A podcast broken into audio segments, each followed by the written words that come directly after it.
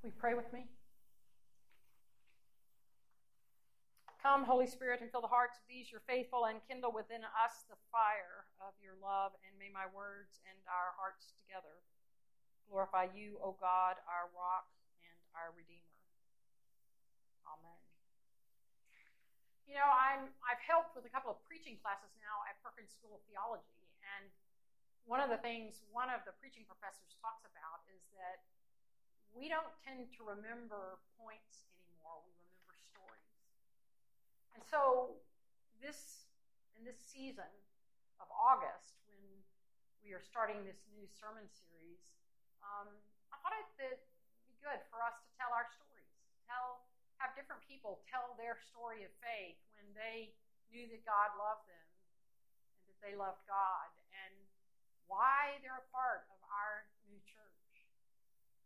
Because we'll remember those stories just because they're stories. I think it's also important that we tell our story, the story, the central story of our faith that is shown to us in Jesus, the man of Nazareth, the teachings of Jesus, the stories Jesus told. These are all an important part of our journey. And right now we're in this season of ordinary time, and, and we have a chance to hear the ordinary stories of ordinary people like you and me and their encounters with Jesus and how it changed them and how it changes us. We get a chance to discover the sacred in the ordinary. Of course, I think we could say right now that there's nothing ordinary about our lives right now, about our world. Nothing ordinary in the world, nothing ordinary in our nation, nothing ordinary in our state, nothing ordinary in our cities, our neighborhoods, in our families. Everything seems and feels like it's out of the ordinary. I don't have to list off all of that for you. You can list it for me. You know the crises that we're in the middle of. You know how they are being made manifest through news reports and events in our streets and in our hospitals and in our schools. And yet, what is really interesting to me is as ordinary, as extraordinary as all of this is, there is a part of our lives that is very ordinary. I had a friend call me yesterday and we talked for quite a while. We hadn't talked in probably a couple of months. And, you know, when we first got on the phone, I said, Well, how are you doing? And he said, Oh, about the same. And he said, Well, how are you doing? And I said, Oh, well, about the same. And we laughed. And we talked about that with all of this mayhem going on in our world, our day to day lives are pretty ordinary. We don't get out much, or maybe a little more than we used to. We don't do much, and we do it all in a confined space. And when we do go out, we wear masks and some wear face shields.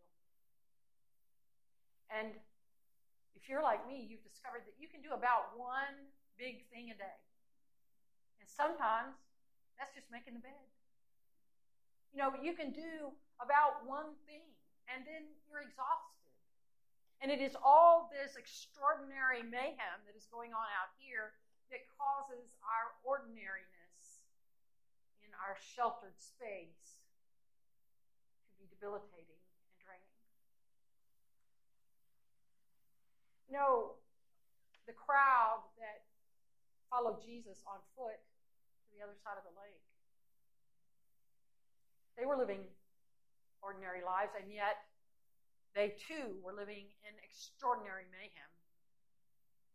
They were living in a world occupied by a Roman army, a world governed by the powerful religious elite of their day who conspired with the Roman authorities to keep them in poverty.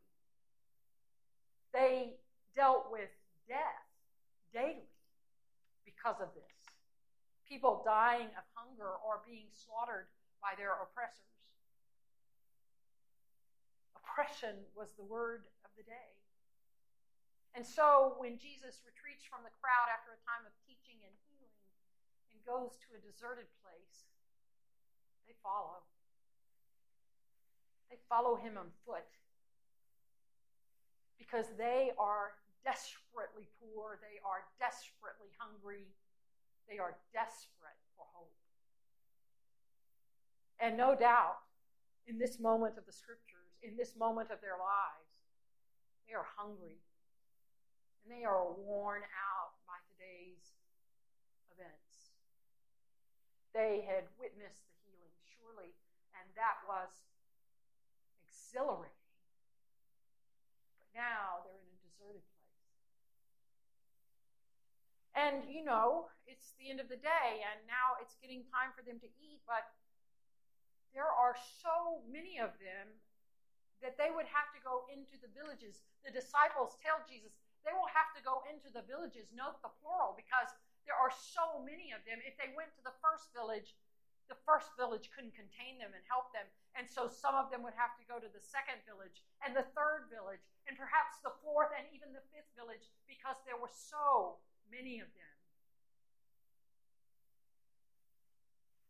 They might not have the stamina to get there, and even if they did, they likely wouldn't have the money to buy any food. the situation is dire. And as the day comes to a close, the crowds of followers surely appear to the disciples to be more like an angry mob.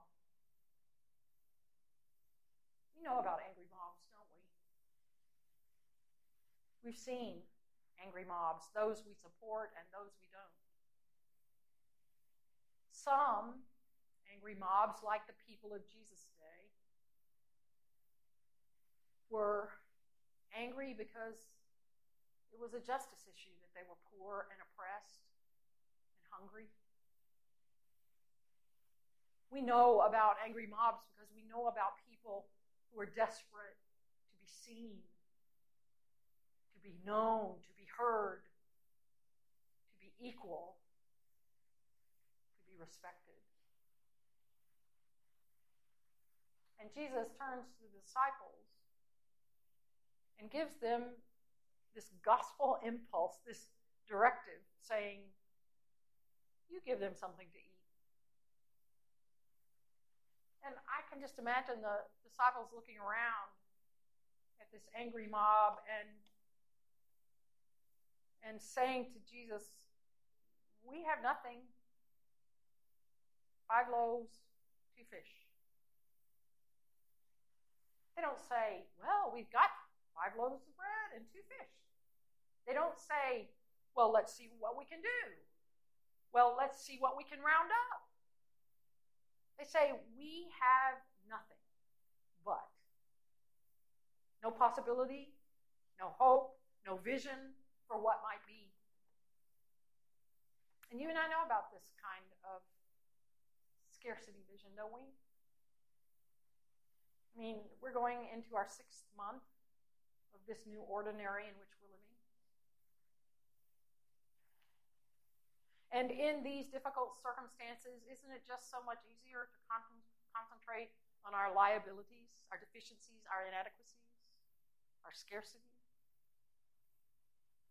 We have nothing here but. We do not have enough. Not enough. Not enough time not enough money, not enough resources, not enough energy, and absolutely no hope. But Jesus, you see, is never deterred by this, never deterred by lack, by scarcity.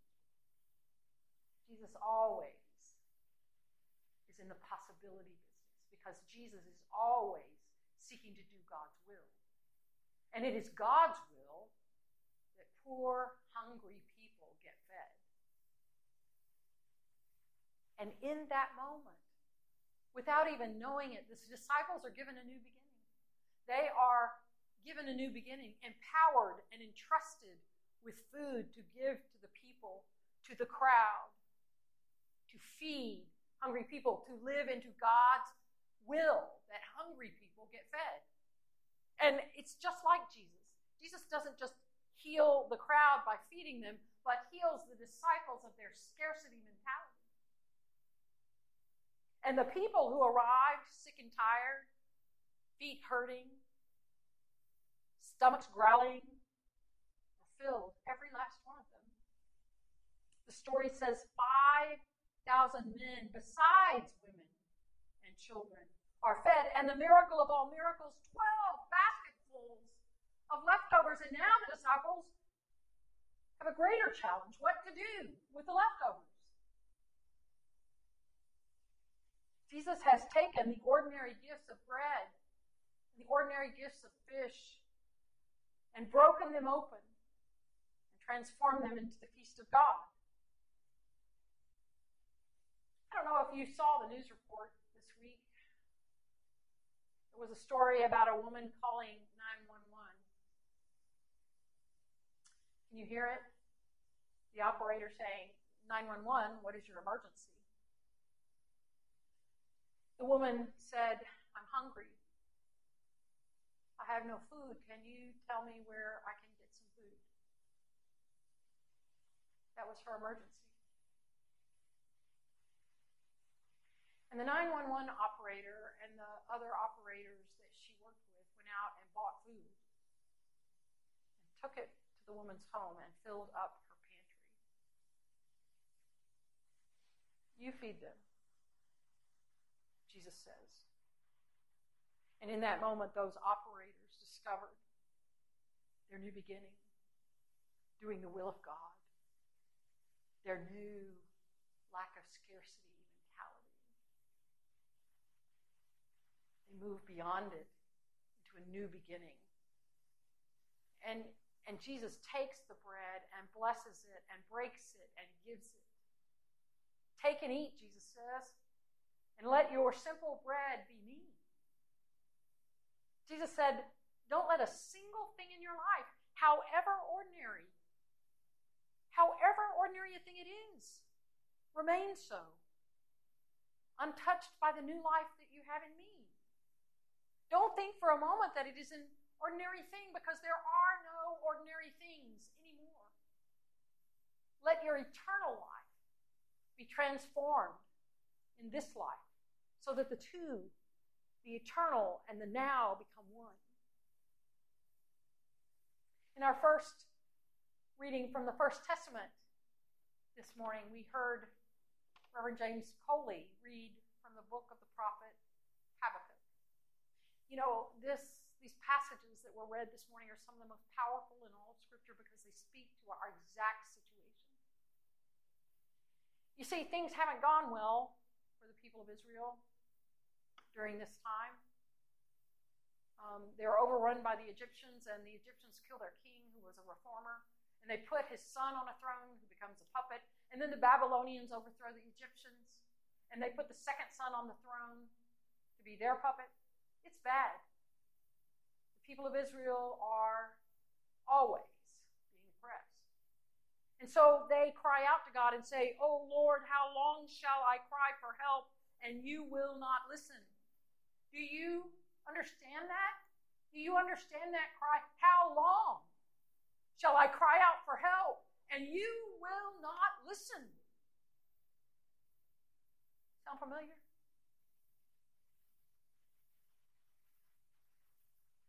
And then the prophet has a change of heart and says, Then the prophet says, Still I will stand at my watchpost and station myself on the rampart. I will keep watch to see what you will say to me and what you will answer concerning my complaint. Because you see, that prophet knows that God is listening to the complaint. And then God responds, saying, Make it plain on tablets, write the vision, so that a runner may read it. For there is still a vision for the appointed time. It speaks of the end and does not lie. If it seems to tarry, It will surely come. Wait for it. It will not delay. And what do you think that vision is? What do you think the vision that the prophet Habakkuk is supposed to write as he stands on the rampart and waits? It is that those who are righteous and live faithfully in God will live out God's deepest desire for all people to live in shalom, in righteousness and justice and peace. This is God's vision. And I remind you that Jesus was a rabbi of Nazareth, and he knew this text, and he studied this text, and he becomes the embodiment of this text because Jesus too know, knows that God is listening, and Jesus becomes righteousness and Jesus becomes faithfulness for us. And so Jesus enacts God's will that the hungry people are fed, that scarcity is transformed into abundance, that the people, including the disciples, are transformed, and that that moment, in that moment, life and eternity meet. What is true for them is true for us. You know, Many of us worry today about our, our world and what's going on. But in one of his devotionals this week, um, Father Richard Rohr reminded us about the Vietnamese boat people. You know, the Vietnamese boat people still exist, and they are people seeking a new life and a new freedom. And so they all crowd into a boat and try to cross the Gulf of Siam. And often there are storms, and the boats get tossed to and fro, and sometimes the boats sink. But um, what they've come to learn is that if one person in the boat will remain calm, will watch for the shore, We'll help to calm the people, they can survive the crossing. And this is what we need right now. We need people who will stand and watch, who will write the vision of God, who will speak the vision of God and be the embodiment of the vision of God that hungry people get fed and that righteous people bring in season of justice and peace. We need people who will remain calm, who will cast that vision and show others the way. To stand, to watch, to be calm to write the vision so that even runners. This is our story. This is our song. To be the calm in the storm when our world breaks open. And lest you forget, I remind you that Jesus could have never shared the bread unless it was broken. This is the good news of God. For you, thanks be